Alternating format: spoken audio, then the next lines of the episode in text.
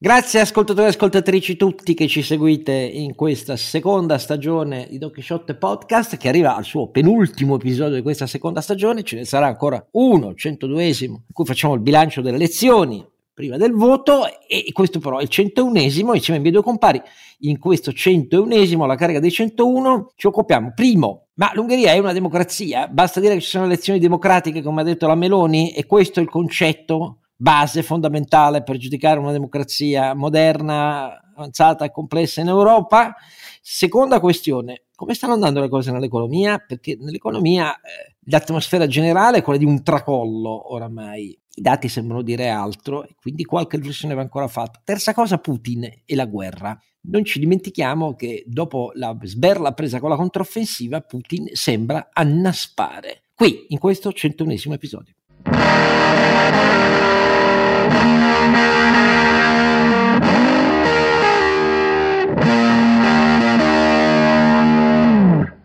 E nel centesimo episodio Don Chisciotte è sempre Oscar Giannino e grazie al cielo però ha due potenti bastoni di saggezza a cui appoggiare la sua claudicante cretinaggine e il primo naturalmente è quello del nostro sempre fattivo e sanguigno Sancio Panza. Renato Cifarelli che si chiede, si chiede quale possa essere il suo contributo come bastone. Però tu ci vuoi come bastoni e noi ti bastoneremo.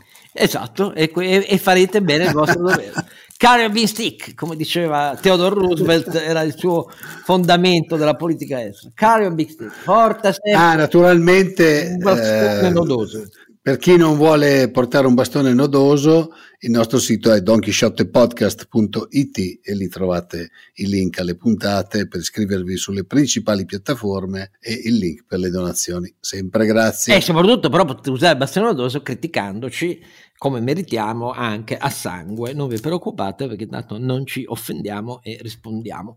Uh, però poi c'è eh, la nostra eh, no, pila atomica, qui siamo oramai all'energia eh, capace di portarci quasi alla velocità della luce, eh, quindi siamo ben altro, siamo, stiamo parlando di propulsione fotonica per così dire, e cioè quella del nostro ronzinante. Sì, che in realtà voleva fare la carota più che il bastone, comunque va bene lo stesso, eh, Carlo Alberto Carnevale Maffè. Volevi fare la carota, ma sai carota, che sì, Theodore Roosevelt credeva più nel bastone che nella carota. Eh, ma io invece sono teoria degli incentivi, su via, la carota c'è il suo bel ragione d'essere, no? Una società di bunnies di coniglietti. Va bene. Allora, no, beh, no, no, no, nudging, col, nudging, col, cavallo, alla, col cavallo funziona, dai. Col cavallo funziona la carota, appunto, se prendi la bastonata il cavallo gli girano anche i 5 minuti, abbi pazienza. Eh con gli esseri umani, guarda, il nudging funziona più col bastone che con la carota.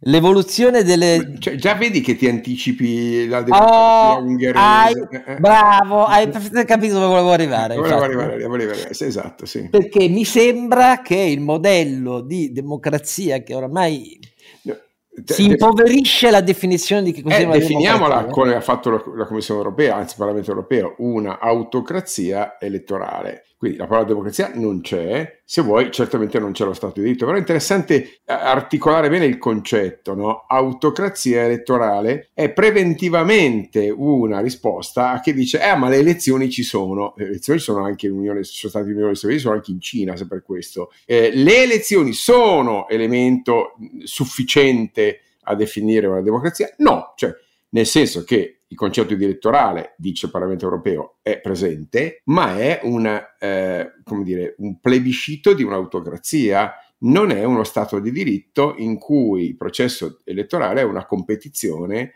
basata sulla separazione dei poteri, sul rispetto delle minoranze, sulla tutela del, eh, dei principi anticorruzione, sul monitoraggio del, dell'indipendenza degli appalti pubblici, una serie di cose, fondamentalmente sistema giudiziario e separazione dei poteri. Quindi un'obiezione, che è quella dell'Unione Europea, sullo Stato di diritto, sulla separazione dei poteri, sulla eh, diciamo, protezione dalla corruzione, è stata distorta dal dibattito politico italiano, anzi dai due partiti di, di destra, cioè eh, Forza Italia, scusa, Fratelli d'Italia e eh, Lega, Italia, Lega per Salvini Premier, ricordiamo che si chiama Lega per Salvini Premier, non più Lega, eh, questi signori che hanno votato contro la risoluzione del Parlamento europeo lo hanno fatto dicendo sì però c'è, eh, anzi no, perché ci sono le elezioni. Quindi, essendo eh, un, regi- una, diciamo una, un politico, liber- dicono loro, liberamente eletto, perciò stesso è, demogra- è democratico. Bene, la formazione del Parlamento europeo nega che la mera presenza di un regime elettorale determini di per, stessa, di per sé stessa la eh, sussistenza dei requisiti democratici. Ci sono anche le autocrazie elettorali e nel caso specifico eh, il, l'Ungheria è una di queste. Ed è il motivo che ha spinto, è una decisione senza precedente, la Commissione europea a chiedere al Consiglio europeo, che dovrà valutare tale proposta, dato questo giudizio sull'Ungheria di Orbán, di intanto congelare 7 miliardi e mezzo che si riferiscono ai fondi di coesione europea e poi di iniziare a valutare l'ipotesi di fare la stessa cosa con la tranche annuale per il PNRR ungherese che è molto più ridotto del nostro, stiamo parlando di 22 miliardi in tutto di euro. E però di fronte a questo la cosa che non mi ha sorpreso è che Orban coda tra le zampe inizia a dire ma no no no no no no no no mando subito i miei delegati no no vediamo quali riforme servono facciamo tutto il necessario eccetera. Perché di fronte agli sgay eh, eccolo là. Dopo aver detto a parole naturalmente che era una buttata una buffonata inaccettabile eccetera eccetera. Ma quello che conta però è che per l'Italia è stata la leader del partito trainante di questa campagna elettorale finché c'erano nei sondaggi e aspirante principe alla carica del Presidente del Consiglio, cioè Giorgia Meloni, a votare insieme alla Lega al Parlamento europeo. No, cioè a difesa dell'Ungheria, dicendo è una democrazia, esattamente come ha detto Carlo Alberto. Allora, questo è un problema solo per l'Italia? Fino a un certo punto. Lo è assolutamente per l'Italia. Non vi dimenticate che Draghi nella sua eh, conferenza stampa finale anche se non sarà l'ultima, ma insomma lui stesso ha detto per me è l'ultima, quella in cui si è levato un po' di sassolini dalle scarpe col suo tono tra il sardonico, l'ironico e qualche punta di sarcastico disprezzo. Sì, velenoso direi. tra le bastonate che ha diffuso a destra e a manca, da uh, Salvini dipinto senza citarlo, non ha citato nessuno. Eh. C'è qualcuno così follemente innamorato della Russia che parla le giornate a parlare di nascosto per levare le sanzioni eh, e così via. Tenete conto che Salvini da schiaffi così e dal fatto che finché c'erano i sondaggi testimoniavano che perdeva voti, è sempre più innervosito, è arrivato a dire durante la guerra ho cambiato idea su Putin, che è come dire a qualunque lettore che volesse votarlo che qualunque cosa lui abbia ripetuto per anni, perché la cosa di Putin, la sua posizione l'ha mantenuta per anni, vale zero perché è figlio di convenienza del momento. Questo, questa è la credibilità di un leader che si autosmentisce in questa maniera. Ma perché? Perché lo schiaffo gli pesa. Quando, senza citarla ovviamente, ha voluto riferirsi alla Meloni, ha parlato esattamente della vicenda ungherese, dicendo: Ma cosa volete che vi dica? La domanda da fare vera è che cosa convenga all'Italia? Quali sono i partner che vogliamo? La Francia la Germania o l'Ungheria? E poi lasciate che ve lo dica, ha detto la credibilità di un paese nella coerenza delle sue scelte di fondo nella politica estera, e ha detto non ai colpi di testa e alle giravolte. Ecco, e poi un malgrado, mentre Salvini accusa il colpo perché dice che ha cambiato idea su Putin e dice tante altre sciocchezze, tipo degli immigrati mi sono rotto le palle, anzi ne ho piene le palle, scusate, questa è la testuale dichiarazione che ha fatto. Insomma, la Meloni sull'Ungheria ha tenuto botta, ma è un problema italiano? Sì, ma non solo. Per noi che siamo italiani è un problema se l'Italia e il prossimo governo dovessero cambiare così posizione. Però la Meloni nella settimana ultima, prima ha detto è finita la pacchia e ha acceso i riflettori, perché se l'Italia accende compie una svolta di questo tipo nei confronti dell'Unione Europea, cambia tutto e noi ci abbiamo solo da perdere. Quale pacchia sarebbe finita, visto che siamo diventati per colpa nostra eh, non un paese finanziatore, ma un paese che nel bilancio le risorse che dà e che riceve dall'Europa è passato nettamente dall'altra parte, visto che il PNRR italiano è quello che ha fatto il pieno tra prestiti e trasferimenti. E poi però con questa posizione condivisa con Salvini sull'Ungheria ha fatto chiaramente capire che l'Italia sì, potrebbe davvero diventare un nuovo paese che abbraccia, come negli anni del populismo è capitato, ad altri paesi, cioè l'Ungheria, la Polonia, il concetto di democratura, che è esattamente quello che ha detto caro Alberto, però alla russa, per così dire, così siamo più vicini alla matrice ispiratrice nel nostro continente. Cioè la democratura è quella in cui ci sono le elezioni, ma poi lo Stato di diritto non c'è più, rispetto alle minoranze non c'è più. Per gli immigrati se lo porta in faccia. Eh, I diritti universali non contano, contano i diritti definiti dal governo frutto di una maggioranza e per il resto chi se ne frega. Eh, ecco, questa roba qui è la violazione profonda di che cosa debba significare e significhi imperativamente democrazia in un paese occidentale moderno e complesso. E ricordatevi che lo Stato di diritto, quello che ha ricordato Carlo Alberto, cioè fatto di separazione dei poteri per impedire, impedire, sottolineo quattro volte, impedire che un indirizzo di governo sia pur frutto di numero di seggi maggioritario possa sovvertire i fondamenti di un paese. La separazione dei poteri serve esattamente a questo, i checks and balances, da una parte. Dall'altra, lo Stato di diritto, lo Stato di diritto nel senso di ordinamento eh, normativo, codice penale, civile, le leggi amministrative, ehm, tutto deve essere volto alla difesa della parte debole nei confronti dello Stato. La parte debole sono i cittadini, non è lo strumento per affermare la volontà dello Stato etico contro i cittadini, tantomeno di una maggioranza politica.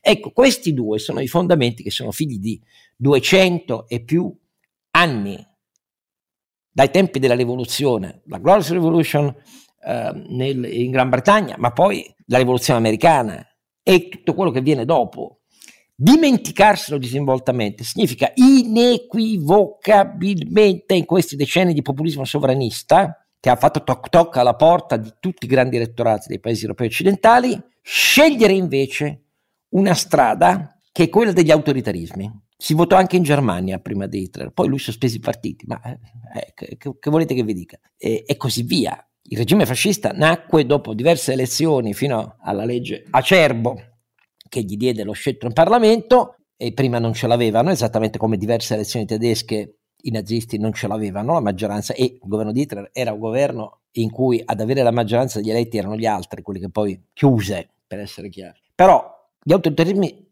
nacquero nell'Europa occidentale così. Il regime Salazar in Portogallo nacque così, mentre il regime di Franco era figlio di una guerra civile imposta con le armi.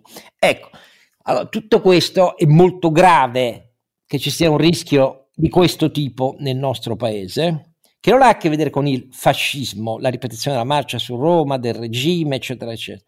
Ha a che vedere con l'interpretazione di che cosa significa la modernità. Nella parte occidentale, libera e democratica, a mercati aperti, in cui noi dovremmo essere fieri non solo di appartenere, ma di cui dovremmo difendere, vista la sgangheratezza insopportabile delle condizioni del nostro paese, di capire che dobbiamo fare dei passi avanti in quella direzione, non nella direzione opposta. Avere forme di governo e forme Stato efficaci e non paralizzate dai veti, perché questa è la nostra forma di governo, la nostra forma Stato attualmente, che non ha l'ancoraggio e la stabilità che i padri costituenti immaginavano dietro l'angolo per via di avere una, tra virgolette, democrazia bloccata dal 1948 in poi. Oggi non è più così e quindi per questo i difetti del nostro sistema producono danni maggiori.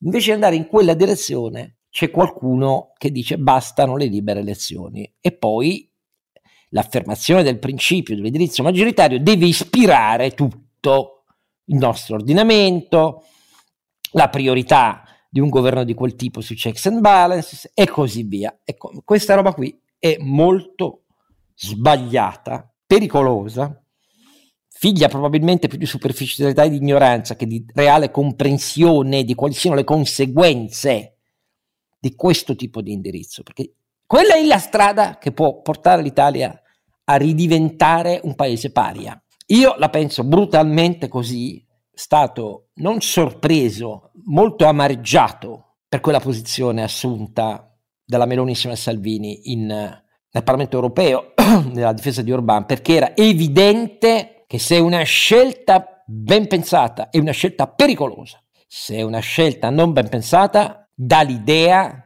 che chi vince le elezioni può governare, se le vince le elezioni non abbia bene la consapevolezza dei rischi a cui esporre scelte sbagliate di questo tipo su terreni così fondamentali, perché sono terreni definitori, valoriali, eh, di riferimento di modello di civiltà, prima ancora che di modello di politica. Ecco, questo è quello che penso io. Purtroppo è avvenuto e vedremo al Consiglio europeo cosa dirà delle proposte della Commissione. Eh, intanto riflettano sul fatto che Orban si è messo la coda tra le zampe ed è corso a trattare, ecco, perché poi alla fine questi indefettibili custodi eh, del sovranismo e amici di Putin eh, quando si colpiscono quando poi li tocca eh, capito esatto. Ci siamo capiti. Quando a toccare il portafoglio chissà come mai tutti ci, ci svegliamo un po' di più. Ci ci fai bene a dire ci eh? noi non facciamo eccezione per nulla nel nostro paese. Non so Renato tu come la pensi? Ma eh, allora mm, io credo che sono sempre stato convinto che il bene democrazia sia qualcosa che deve difendere l'insieme della società e che non basta, e sono anch'io convinto che non basti il discorso di dire abbiamo fatto le elezioni e quindi eh, a quel punto chi ha, chi ha, vinto le elezioni ha diritto di fare qualsiasi cosa. Chi, ha, chi, vin- chi vince le elezioni intanto è pro tempore, mentre invece sappiamo tutti benissimo che la prima cosa che fa eh, chi vuole poi andare verso un'autocrazia è eh, la rinnovabilità della rieleggibilità piuttosto che come ha fatto Putin, tanto per fare un esempio, far fare un mandato a un suo collaboratore che però non fa praticamente nulla e poi torna al potere lui e cose di questo genere mi viene da dire dipende da noi, da come ci comportiamo poi prima nelle urne e poi nella vita di tutti i giorni eh, dal punto di vista del, del, del, nostro rapporto con la politica. No? A, me fa, a me fa paura chi dice bastano le elezioni per, per avere una democrazia, perché non è così, l'abbiamo visto, l'hai detto tu, l'abbiamo visto un sacco di volte, l'abbiamo visto in passato, lo vedremo probabilmente, spero non in Italia, in futuro in qualche paese e quindi cioè, il, problema è, il problema di avere una società libera è che eh, dobbiamo anche abituarci a pretendere di essere liberi, mentre negli ultimi tempi mi sembra che molto spesso un po' in tutti gli ambienti, a volte anche nel mio, tanto per intenderci, di chi fa impresa, ci sia un po' questa abitudine ad affidarsi allo Stato che tutto fa, tutto vede, tutto provvede, che è il metodo migliore poi naturalmente per, essere, per diventare a quel punto dipendenti dal, dallo Stato e quando tu sei dipendente dallo Stato diventa molto più difficile dire eh, no, adesso la direzione che stiamo prendendo non mi piace. Cioè, questa è la cosa che a me alla fine fa più paura, no? Cioè, il, il fatto che uno Stato che si allarga sempre di più, da cui tutti diventano sempre più dipendenti, diventa uno Stato al quale diventa, cioè, la massa fa fatica poi a dire no, ti stai allargando troppo e, vi, e la paura è che qua in Italia sempre di più mi sembra che ci sia questa smania di intervento dello Stato, lo vediamo anche sulle bollette, lo vediamo su mille altre cose. Cioè, eh, chi ascolta questo podcast sa benissimo che Carlo Alberto da mesi dice il prezzo deve essere il prezzo di mercato, poi se dobbiamo aiutiamo le persone che sono veramente in difficoltà. Ma il, il prezzo di mercato è un segnale no? e, che ci incentiva a, ne parlavamo, eh, Carlo Alberto, magari anche qualche dato che poi se ha voglia di dirlo, che ci incentiva a risparmiare il, l'energia. Se invece siamo lì a dire, ah no, lo Stato deve intervenire, voglio la bolletta, voglio pagare la bolletta che ho sempre pagato, il resto ce lo mette lo Stato, diventiamo schiavi di uno Stato e poi chi va al potere, se ha i numeri, fa quello che vuole non so, magari sono io che sono, cioè ho una visione un po' diciamo terra terra di queste cose qua eh, rispetto magari a, a, alle prospettive storiche, però queste sono le cose che a me fanno paura, insomma. Eh sì, poi ci sarebbe da dire, ma lo diremo meglio anche nella puntata finale, perché a me sembra che poi complessivamente questa campagna elettorale sia stata una delle peggiori della storia, perché poi al di là di queste sbroccate finali della destra, della divisione pazzesca che spinge Berlusconi, evidentemente consapevole che Forza Italia rischia, non dico la sparizione politica, ma la totale inconsistenza di peso rispetto ai suoi due alleati. Eh, Berlusconi non fa altro che ripetere tutti i giorni io sono diverso, noi siamo diversi da Fratelli d'Italia, dalla Meloni, eh, noi stiamo col Partito Popolare, loro no, bah, bah, bah, vabbè. Ma al di là di questo e al di là delle incongruenze di Salvini che rilancia appunti dall'ultimo secondo l'autonomia dopo averla affossata per anni, perché sa che il nord dove si misurerà quanto perde rispetto alla Meloni, eh, perché al sud perderanno entrambi. Secondo me, no, lui perderà in termini reali. Io... La Meloni forse sulle aspettative, però diciamo così, eh, però c'è anche un PD che è arrivato stremato, cioè il, la sua impostazione tutta sul rischio fascismo non, non, ha funzionato e quello che è evidente a tutti è che c'è un pezzo del partito che non fa altro che dirgli vedi che Conte risale a sud, quindi noi torneremo da Conte, tu se vuoi adattati ma dovrai fare questo. Quindi voglio dire, l'ammissione di un fallimento che viene dopo non aver saputo, mi dispiace caro Enrico Letta, eh, capire che l'errore fatto con i 5 Stelle era un errore istituzionale politico, quello istituzionale è stato taglio dei parlamentari senza imporre un cambio della legge elettorale e adesso presentarti in campagna elettorale dicendo che questa legge elettorale che è figlia del PD e se non è cambiata è perché il PD non ha voluto per tenersi stretto abbracciato a Conte è il pericolo fascismo. Eh, beh, vuol dire che allora il colpevole sei in primis tu e il tuo partito. Quindi detto tutto questo... Ma tra l'altro lasciami dire una nota eh, sul, sul, discorso PD e, e, di quell'area ho notato una assenza di quei silenzi pazzeschi del sindacato all'interno di questa campagna elettorale. Già si è parlato pochissimo di lavoro, ma il sindacato non si è fatto sentire, forse si sono accorti che eh, il, la cinghia di trasmissione che c'era una volta fra diciamo, alcune aree e, e, e, i sindacati si sono interrotte, probabilmente anche gli iscritti a determinati sindacati non votano esattamente Ma no, quella, nell'area, nell'area, in cui ci si aspetterebbe, mettiamola, mettiamola così. L'impressione è che, è che sempre più eh, i sindacati stiano diventando dei, delle specie di fornitori di servizi neutrali rispetto a quello che era una volta. Oh, è anche un bene eh, che, che, che, la cinghia di trasmissione no, no. sia tramontata. No, non, non mi sto, è allora, un fatto positivo.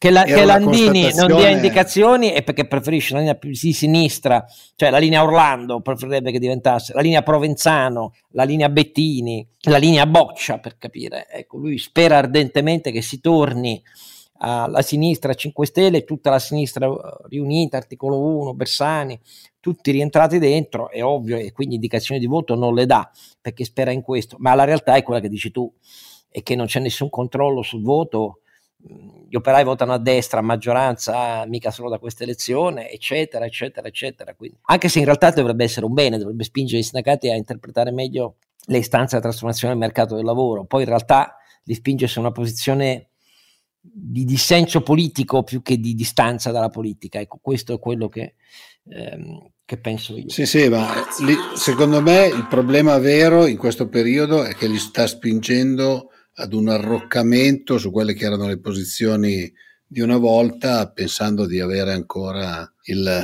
l'ascendente che avevano una volta. Ecco. Beh, Questa è la mia impressione. Se il PD magari. dopo il voto, qualunque sia il risultato, torna ai 5 Stelle e alla riunione tutti a sinistra Bernie Sanders, eh, eh, Corbyn, Mélenchon, alla fine ci, Landini avrà avuto ragione. Cosa che ti dica. Ma stiamo a vedere anche se le premesse ci sono e probabilmente Letta non se l'aspettava in queste proporzioni, come nessuno si aspettava, sbagliando, che Conte era così stupido eh, da non approfittare del reddito di cittadinanza per eh, fare il pienone nelle piazze del sud, eccetera, eccetera, eccetera.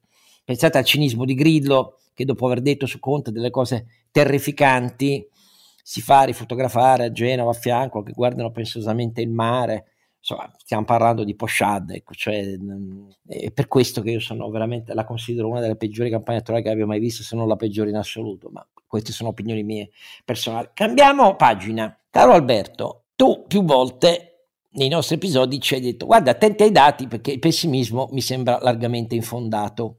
C'è un rallentamento generale, la Germania va male, um, gli Stati Uniti hanno un rallentamento della crescita significativo, ma in presenza di tassi di eh, disoccupazione ridicoli, 3 rotti per cento, um, la politica monetaria cambiata di segno, sì, i prezzi dell'energia, diciamo che mentre registriamo il prezzo ultimo del gas che era andato oltre 300 euro sta a 171, 172 euro a megawattore, il petrolio non esplode di sicuro come prezzo, perché no? Perché starà attentissima a bilanciare eh, la domanda e impedire che scenda troppo, ma contemporaneamente eh, eviterà che salga troppo. Questo è le, le, quello Beh, che non, si è capito. Non dimentichiamoci che eh, perlomeno in Europa hanno una specie di data di scadenza, quindi da qua a là devono cercare di bilanciare. Però sta di fatto, caro Alberto, che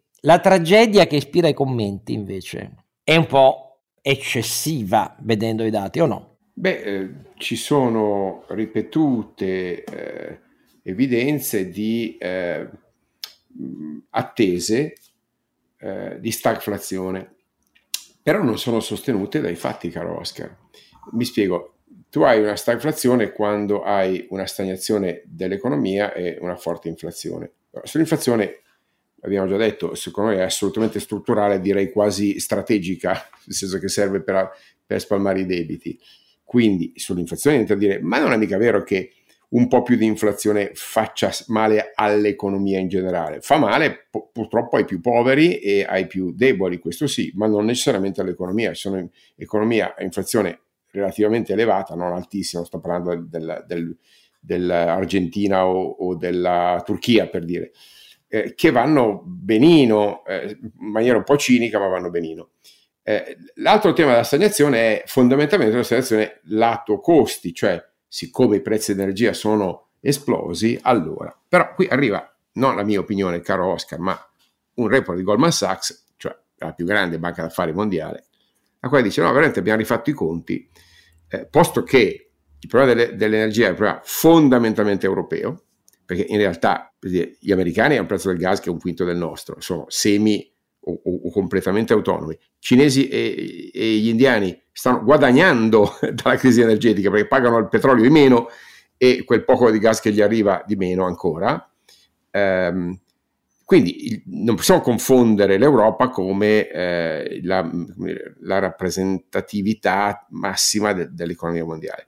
Ciò detto, il buon report di Goldman Sachs dice veramente noi stimiamo che il, ehm, dire, il prezzo tendenziale del gas naturale eh, possa cadere dalle, dai circa 220 dollari che, che erano il livello del momento in cui è uscito quel report, oggi sono già sotto, possa scendere a 100 dollari, a, eh, anzi 100 euro al megawattora, che è fondamentalmente diciamo, me, la metà del, del, del prezzo eh, delle ultime settimane.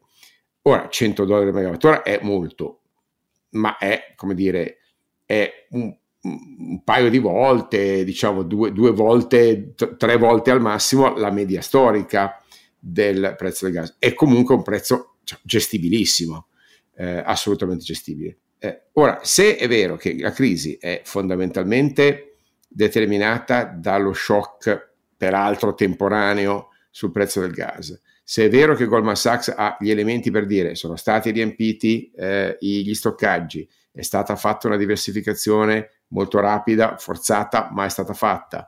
Eh, alla fine un'agenda per cui la Russia si suicida da sola e chiude completamente anche Nord Stream 1 è, possibile, ma non, non, c'è una ragione razionale per pensarlo. Eh, io non vedo francamente uno scenario di medio termine medio termine, che vuol dire non due mesi, tre mesi, ma di medio termine, tale da giustificare eh, che il, il, fattore energetico in Europa da solo possa buttare nel, eh, nel, in recessione tutto il continente. Le previsioni della eh, Banca Centrale Europea per l'anno prossimo parlano di una crescita inferiore all'1%, ma non di una decrescita. Okay? Eh, quindi alla fine, caro Oscar, ti devo dire, io ne, non trovo nessuno che si sbilancia. Sì, quando fa gli scenari di massimo impatto dice potremmo perdere il 2, il 3%. Ma ricordo, loro signori, che eh, anche alla fine del Covid fu detto, ah ma se vengono sbloccati i, i, eh, i divieti al licenziamento verranno licenziati milioni di persone. Non solo questo non si è verificato, anzi abbiamo avuto uno shortage of labor. Eh, quindi attenti a fare previsioni in una situazione così complicata. Chiudo dicendo, ehm, ci sono certamente fortissimi rallentamenti sugli ordinativi, un clima di generale eh, sfiducia più sul debito pubblico italiano che sul PIL italiano, se devo dirvi la verità, eh, ma se scolliniamo quest'autunno eh, con eh, un prezzo del gas e un prezzo dell'elettricità, non dico ragionevoli, ma meno folli di quelli che ci sono stati imposti dal ricatto di Putin, eh, e francamente, poi magari ne parliamo, è un ricatto che ha sempre meno armi da mettere sul tavolo e da mettere sul campo di battaglia, by the way. Quindi io non vedo una Russia così Cosa forte. pericolosa peraltro. Sì, è pericolosissimo perché ha le armi nucleari, però su via, a quello non è uno scenario economico, quello è l'apocalisse. Eh, e quindi Oscar ti dico, l'altro grande fattore che è, ah ma i tassi eh, eh, contribuiranno, la, la, salita dei tassi ovviamente necessaria, eh, contribuirà a rallentare l'economia. La salita dei tassi in America ha un senso, ha una dimensione e ha una logica sulla struttura dell'inflazione americana che è, è endogena e fondamentalmente trainata dalla domanda, quindi il rallentamento della domanda ha perfettamente senso. In Europa no, e comunque sia, sia, in, sia in Europa che negli Stati Uniti, i tassi reali, cioè la differenza fra l'inflazione e i tassi di policy, è ancora amplissima, ovvero i tassi reali sono negativi, ovvero la politica monetaria è tuttora fortemente accomodante.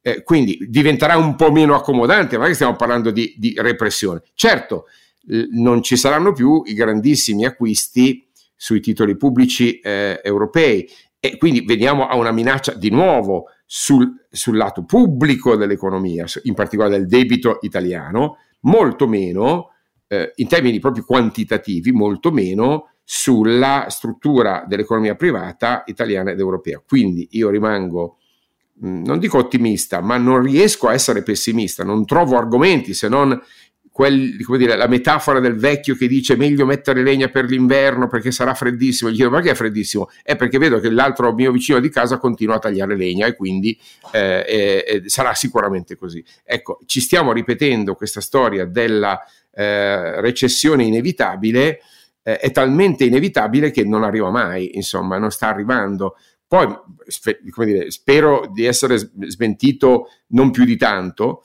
ma ehm, l'economia europea si dimostra più flessibile, più eh, articolata e più resiliente e più in grado, per esempio, dicevamo prima, no? il prezzo del gas ha fatto il suo maledetto lavoro di segnalare alla domanda la necessità di ridurre i consumi. L'economia europea, lato eh, business, ha ridotto i consumi di gas del 21% in questi mesi, dando un contributo sostanziale al segnalare a loro volta al mercato, agli operatori di mercato, un minore fabbisogno e quindi a ritoccare il prezzo. Penso che avremmo bisogno in realtà di più mercato e degli interventi pubblici molto ben calibrati e non distorsivi del mercato, perché il mercato non è vero che non sta funzionando, sta funzionando in maniera sottile, in maniera distorta da, appunto da, da un ricatto, ma il, il, dire, la sostanza del, del, del, del, segnale di prezzo funziona ancora. Quindi in sintesi, né eh, il, i costi dell'energia, né il, eh, i tassi di interesse, né un eccesso di stima sulla rigidità della, eh, dell'economia europea mi stanno convincendo che questa crisi sia particolarmente grave. Eh, vedremo se ho ragione o se ho torto.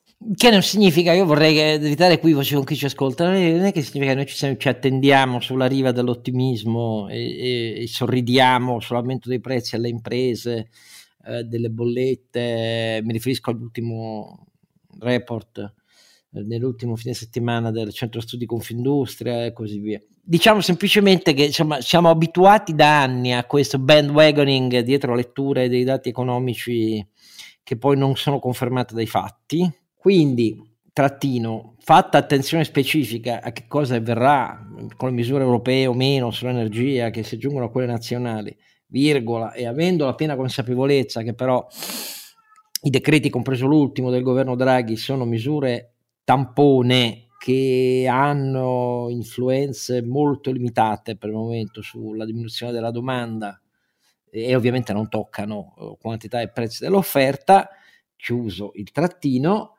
eh, invitiamo semplicemente a una attenzione e cautela, ecco, prima di parlare di tragedie. Ecco. Cioè, cioè, il problema vero è che l'Italia questa tragedia ce l'ha nella parte della finanza pubblica, perché questo gli impedisce spazi di manovra che hanno altri, anche se poi molti se lo dimenticano. E comunque, secondo me, va reso omaggio al fatto che eh, i sei decreti eh, che da inizio anni sono stati eh, emanati dal governo Draghi, sicuro con una filosofia che mo- noi molto spesso abbiamo criticato sulle misure energetiche e così via, sono avvenuti senza quello sfondamento di bilancio che i partiti privi di idee continuano a ripetere eh, Salvini in testa, perché dimenticare che il nostro spazio eh, di bilancio è molto limitato dal debito eh, significa eh, davvero sì candidarsi a un disastro autovoluto, però ecco questo è quello che dico io. Um, Renato, tu che dici?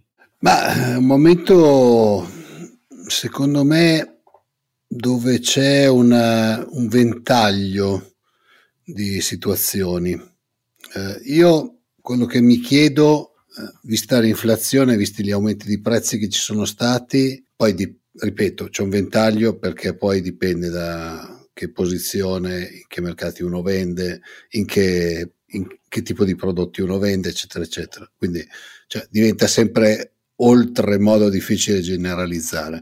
Però quello che mi sto chiedendo è quale sarà eh, l'impatto dell'aumento dei prezzi dovuto all'aumento dei costi che c'è stato e in parte probabilmente su alcune tipologie di prodotti ci sarà eh, sul, diciamo, sul, sul mercato in generale, cioè quanto la gente comprerà alcuni beni a fronte di un forte aumento dei beni. Eh, noi in questo momento viviamo in Italia un doppio eh, rallentamento psicologico dovuto in parte alle elezioni che sappiamo che sempre in, in parte portano un po' di rallentamento eh, in parte dovuto al discorso dell'inflazione, al discorso che ci si aspettano maggiori costi per le bollette, eccetera, eccetera. Quello che io mi chiedo e molti dei miei colleghi si stanno chiedendo in questo momento è quando, quale sarà l'impatto, cioè il vero problema è che andiamo verso la stagione dei budget, come sa anche Carlo Alberto, ma sai anche tu, e eh, tutti siamo lì che ci chiediamo cosa succede l'anno prossimo, tanto per intenderci. La verità, come dice Carlo Alberto, è che i dati poi alla fine non sono male. Io ho anche fatto una conferenza stampa sui dati del mio settore questa, questa la scorsa settimana e tutto sommato non sono poi così tragici. Cioè siamo, mio settore, per esempio, a livello di vendite in Italia è un po' calato, ma a fronte di un anno che era andato benissimo e siamo abbondantemente sopra il 2019 che un po' tutti prendono come anno di riferimento perché è l'anno pre-Covid eccetera eccetera. Quindi anch'io se vado a vedere i dati vedo una situazione abbastanza tranquilla, abbastanza tranquilla a cui però bisogna guardare con attenzione sul cosa, sui trend e su cosa succederà, ma anche i trend per moltissimi settori non sono poi così negativi parliamo di ordini e parliamo di que- questa tipologia di cose, cioè di impegni delle aziende. Certo siamo su una giostra che è molto difficile da, da interpretare. Io faccio sempre una battuta, eh, essendo abbastanza vecchio da averla vista, la maggior parte dei manager giovani che ci sono oggi l'inflazione alta non l'hanno mai vista, non sanno neanche che cos'è e quindi non hanno in qualche caso probabilmente neanche gli strumenti per cercare di interpretare quali possono essere le strategie in un, in un sistema ad alta inflazione. Poi, dal punto di vista industriale, lasciatemi dire, tutti che si lamentano dell'aumento dei tassi mi sembra una barzelletta, perché se l'inflazione è al 10% o all'8%, 9%, a seconda di quel, se guardiamo quella europea, quella italiana, eccetera, eccetera, e i tassi aumentano di 0,75 punti, insomma, non mi sembra che in questo momento il, il problema sia lì. Ecco. Certo, poi è evidente che chi, chi, si è iperindebitato avrà sempre il problema dei tassi, come ce l'ha il nostro paese. Però se ti sei negli ultimi anni iperindebitato, vuol dire che c'è qualcosa che non funziona nella gestione aziendale. Eh? Allora, su queste sagge parole eh, di Renato, direi che mm, possiamo andare al terzo punto della nostra agenda in questo centunesimo episodio. Qui.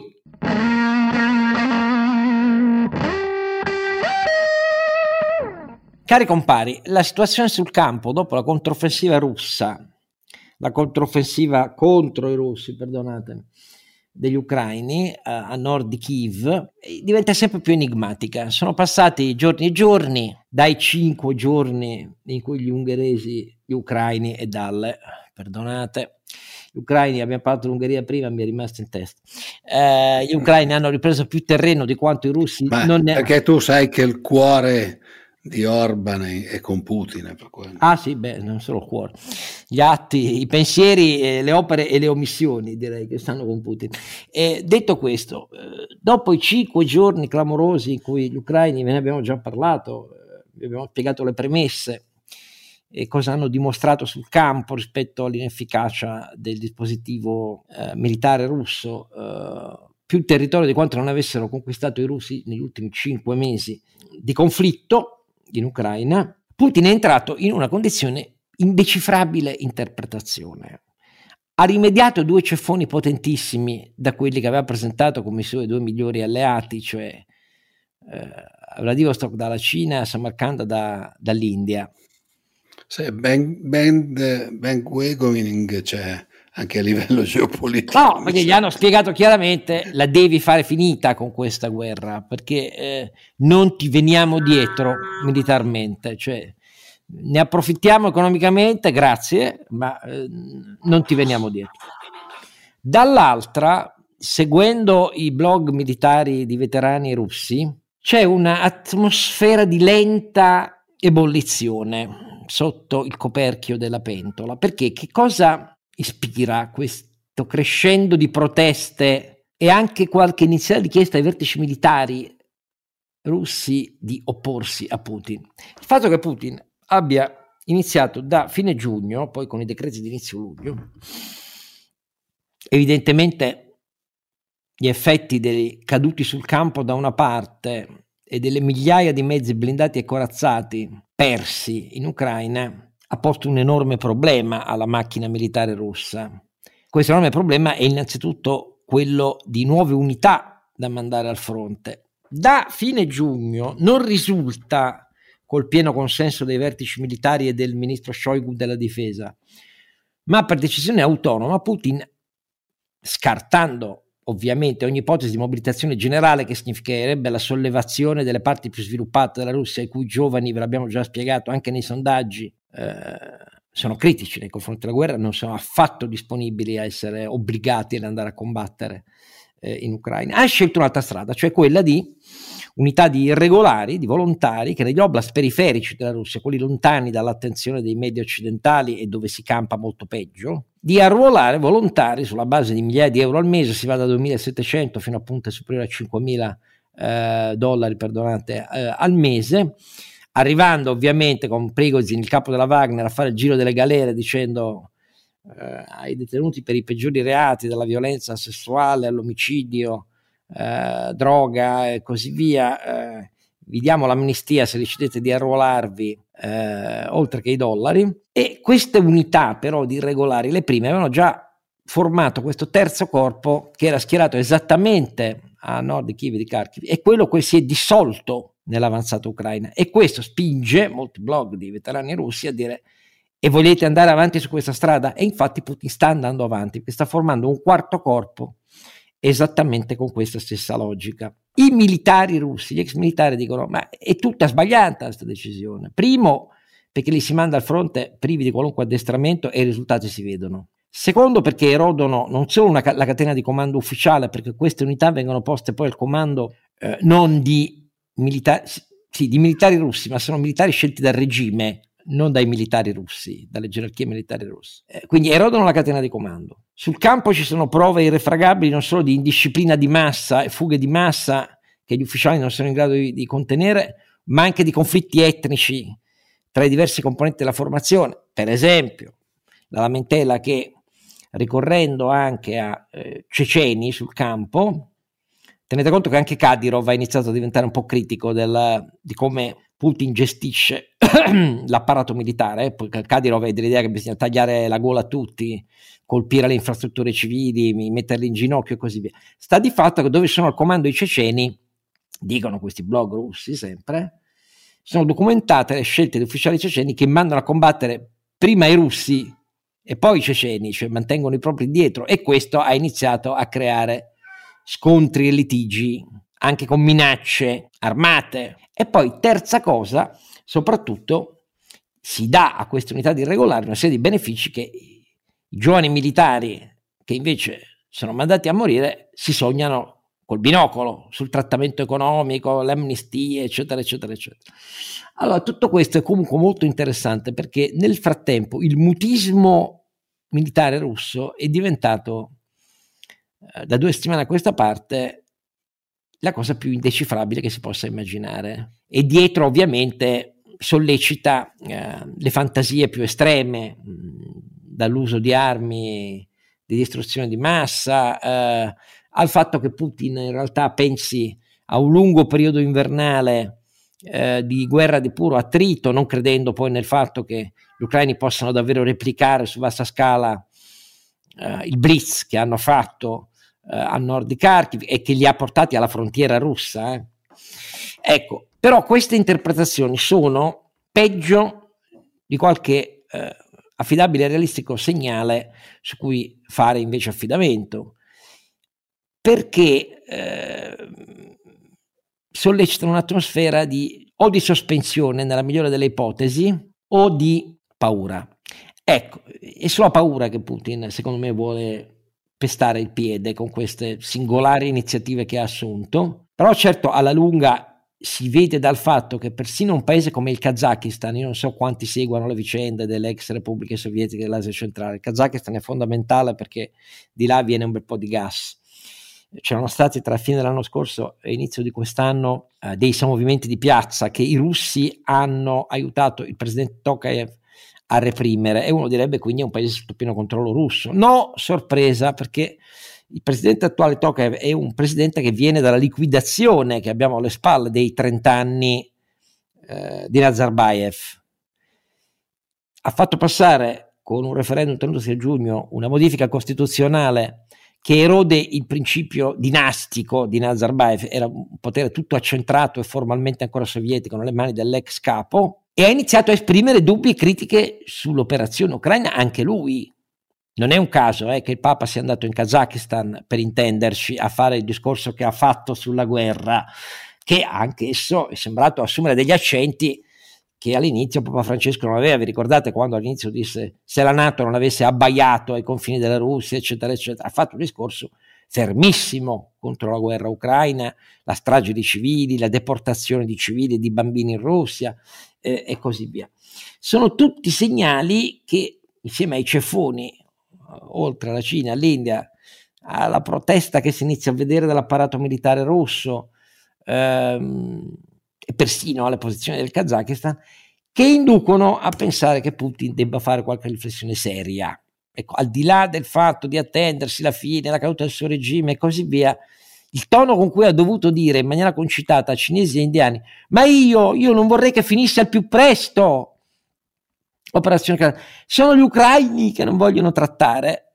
ecco, queste sono espressioni di un leader indebolito dalla caterva di suoi tragici, sanguinari, dementi errori. Più che questo non possiamo dire, però attenzione, anche questo è un elemento che dovrebbe spingere i prezzi verso il basso e così via e non verso l'alto.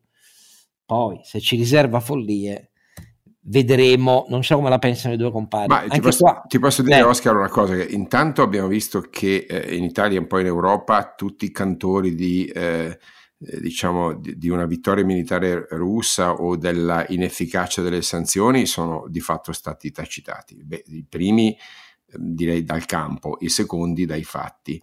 Questo però è un elemento molto importante perché è andata avanti per mesi quella litania surreale della la, la, la Russia che può schiacciare l'Ucraina a suo piacimento e delle sanzioni che fanno più male a noi che a loro. Eh, vedi che forse la spiegazione di tutta questa crisi è anche in chi vuole far passare l'idea che insomma la guerra però non ci conviene. Mm? Quindi io non vedo i numeri, vedo questa litania ripetuta, a quel punto faccio 2 più 2, no? Ehm, però fammi dire, io la guardo non in termini militari ma in termini, se vuoi, strutturali e organizzativi. La Russia non ha eh, più gli uomini, i mezzi e i soldi per vincere gli uomini, hai detto tu, ma semplicemente perché sono in, in Ucraina sono stati schierati quattro pezzi di esercito scordinati fra di loro, eh, i, diciamo, i, i reclutati del, del, del, del, Donbass, che sono i più scalcagnati, anche se sono i più esperti.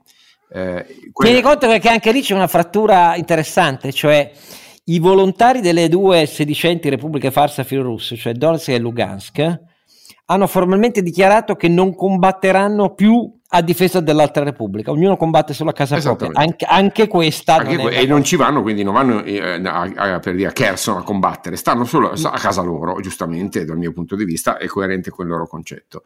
Eh, ci sono poi questi, queste specie di forze speciali, eh, ehm, speciali per niente, sono specialissime, cioè del tutto incapaci, raffazzonate, raccattate negli ultimi mesi, c'è Wagner e poi sono i ceceni, ma ciascuno combatte una guerra con mezzi propri, meccanismi propri, senza coordinamento. E sto parlando di fanteria e, e, e poco più che d'artiglieria. Certo, l'esercito russo, quello regolare, quello un po' più forte, ma quello si limita appunto a fare artiglieria e già un po' di coordinamento dietro le fila.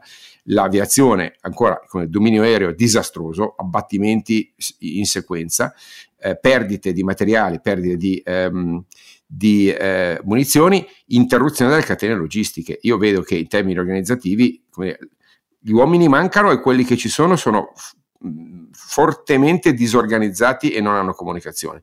I mezzi sono più, più, fragili e di fronte ai mezzi forniti dal, dall'America, adesso mettiamola semplice, ma le armi occidentali, qualcosa dei francesi e dagli inglesi, ma poco altro, ma quei pochi che abbiamo dato sono nettamente superiori, quindi questa presunta eh, diciamo superiorità militare della Russia alla fine alle gambe corte non dimenticando la pessima manutenzione che trasforma anche i mezzi disponibili in eh, ciofeche a cui mancano i pezzi di ricambio o, esatto. o, le, le, cose. Il che vuol dire però l'industria militare russia, russa che ha sempre venduto all'India, faccio esempio, l'India che ha un deficit colossale, essendo uno dei primi acquirenti, forse il primo acquirente mondiale di tecnologia russa, ci sta ripensando, no? dicendo ma scusate, se, se, ci avete veduto queste ciofeche, se ci capita di, mm, per dire, una, una guerra tipo il, il, Pakistan, non diciamo la cioè, Cina. Un, uno a caso.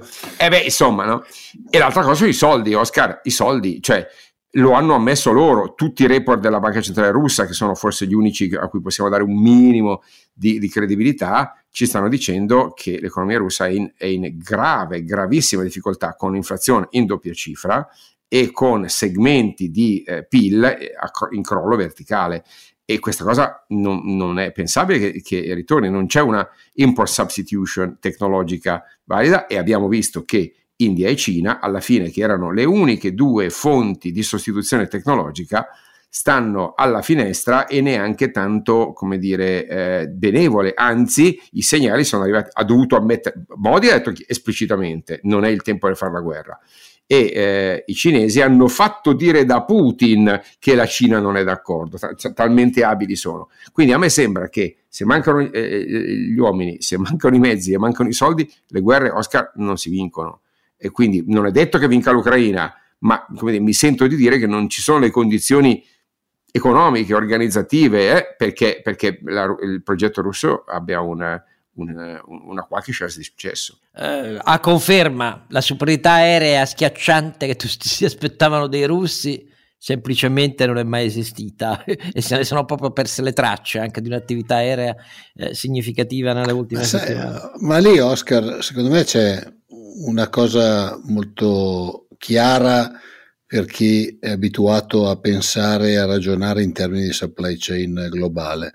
Eh, tutti dicono che ah, le sanzioni causano più male a noi che a loro, loro guadagnano col gas, eccetera. Ma non dimentichiamoci che nel momento in cui eh, noi abbiamo chiuso le frontiere al di là di quello che poi passa per i canali paralleli, come è sempre successo in Russia, come succederà sempre, la Turchia sta andando benissimo. Eh, cioè, per i, tur- per i turchi va meno bene, eh, però perché, insomma. Sì, per i turchi sì. Eh, fanno fatica a trovare i ricambi e quando tu fai, perché i ricambi sono una supply chain globale e quando tu fai fatica a trovare i ricambi, eh, tutte le volte che ti succede qualcosa, un, un pezzo da una parte, un pezzo dall'altra, un pezzo dall'altra, e, e ci vuole poco poi, eh, in, cioè, stiamo parlando di una situazione in cui sei in guerra, quindi tu devi avere i ricambi e la catena logistica per portarli. Ci vuole poco poi a perdere, a perdere mezzi in, in, quantità giornalmente eh, in una situazione di questo genere. Molto poco. Sì, se poi c'è aggiungi che eh, la corruzione e la eh, pratica diffusa di eh, malaffare sulla catena di fornitura russa è uno dei, dei, dei peccati originali del, del, dell'eredità sovietica che è continuato anche nel ventennio putiniano, direi che eh, appunto anche le poche cose che ci sono non funzionano perché sono state vendute, svendute, spolpate da un meccanismo di eh, sfruttamento della spesa pubblica che è criminale. Ecco, per esempio, questo tema qua, la prevenzione della corruzione, che è uno dei temi che l'Unione Europea ha sollevato nei confronti dell'Ungheria, è quello che alimenta poi le autocrazie, no? cioè la discrezionalità nel, nella spesa pubblica, il privilegio, la decisione senza contraltare, l'assenza di magistratura indipendente. Vedete che, vedete che tutto si tiene alla fine. Perché è giusto, come dire, denunciare da subito delle autocrazie, perché poi se aspetti a denunciarle vent'anni diventano pericolose. Nel caso della, della, della, della, Russia direi che siamo qui tutti a vederlo. Eh, io ricordo chi ci ascolta che qualche paese dato sempre come alleato strategico della Russia tra le grandi potenze mondiali se ne era accorto, forse prima dell'Occidente, di questi limiti eh, dell'industria militare, di sofisticati apparati di avionica, di elettronica militare, comando, controllo eh, ricognizione e così via. Per esempio l'India, noi ci dimentichiamo sempre l'India, che è esattamente quello che ha detto Carlo Alberto dal punto di vista delle importazioni nette di tecnologia e dipendenza dalla tecnologia russa. Però l'India già quattro anni fa, cinque anni fa, quando si è trattato di ammodernare eh, la sua flotta aerea, la flotta aerea che è fatta per una parte ancora di vecchissimi MiG-21 e MiG-27, cioè russi, ex sovietici, e eh, che aveva come asset di punta però eh, i Mirage 2000 francesi, ha scelto ancora una volta 36 Rafale francesi e ha detto no ai russi che offrivano eh, più economici, eh, a dire la verità, um, Sukhoi. Ecco, e il Pakistan, che deve fronteggiare queste mosse di riarmo dell'India, non si rivolge alla Russia, per eh, i nuovi velivoli eh, avanzati di quarta generazione, non certo di quinta, ma la Cina, per capirci. Quindi voglio dire, chi li usa, i mezzi militari russi, è stato in grado di capire quello che adesso si vede sul campo. Ecco, e... Beh, no, non dimenticarti che di solito quando devi comprare certi oggetti vuoi anche le demo, mettiamola così. No, ma il punto quindi... è che noi abbiamo vissuto delle strepitose esibizioni di forza in cui Putin ha usato il meglio, i missili calibre, i suoi nuovi, le sue nuove fregate lanciamissili, eccetera, eccetera, per esempio sul teatro siriano, eh, e l'Occidente ha detto, mio Dio, ecco, dimenticandosi però che al di là del fatto che concentravano tutto il meglio che avevano, lì non avevano di fatto eh, eserciti contro cui combattere, avevano bande, non erano a rischio sulla superiorità aerea. Questo ha spinto l'Occidente a dare per la prima volta nella storia basi sul territorio siriano, ma che si affacciano sul Mediterraneo alla flotta, eh, alla flotta russa, perché ai tempi della guerra fredda sarebbe stato impensabile una cosa simile. C'erano dei sorgitori, ma adesso abbiamo delle basi russe non solo sono in territorio siriano basi aeree, ma una base navale anche sul Mediterraneo. E però sono stati frutti di errate interpretazioni sulla potenza dello strumento militare tradizionale, eh? io non parlo del nucleare russo. E, e, erano l'altra faccia dal punto di vista della geopolitica militare della decisione di mettere la testa nel cappio del gas russo che l'Europa ha fatto e adesso ne paga le conseguenze. Però la, l'Europa l'ha fatta allegramente, ha diminuito la propria produzione di fonti fossili, ha detto quello è un gas sicuro, eh, si è visto.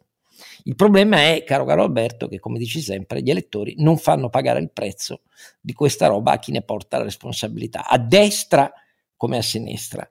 Eh, viviamo con la memoria da pesce rosso. Eh, noi non possiamo fare altro che ricordarlo agli elettori, ma ho poca fiducia che questo aspetto verrà ricordato agli elettori il 25 di settembre. Bene, ringraziando i miei due compari, come sempre, non posso a questo punto che darvi appuntamento all'ultimo episodio, non di Don Quixote, ma di questa seconda stagione, che invece ci consentirà di fare con la lingua fuori dai denti, no, con i denti digrignanti, probabilmente il bilancio finale di questa schifezza di campagna elettorale che abbiamo visto. Grazie, ricordo sempre, a Conte, Salvini e Berlusconi, eh? che adesso però Salvini, Berlusconi e Conte sono lì a fare i conti del fatto che le elezioni anticipate non gli porterebbero neanche troppa fortuna, anche se questo lo deciderete voi votando, però fino a che ci sono stati i sondaggi questo sembrava l'indicazione espressa dai vostri orientamenti. Ci vediamo al 102esimo, grazie a tutti.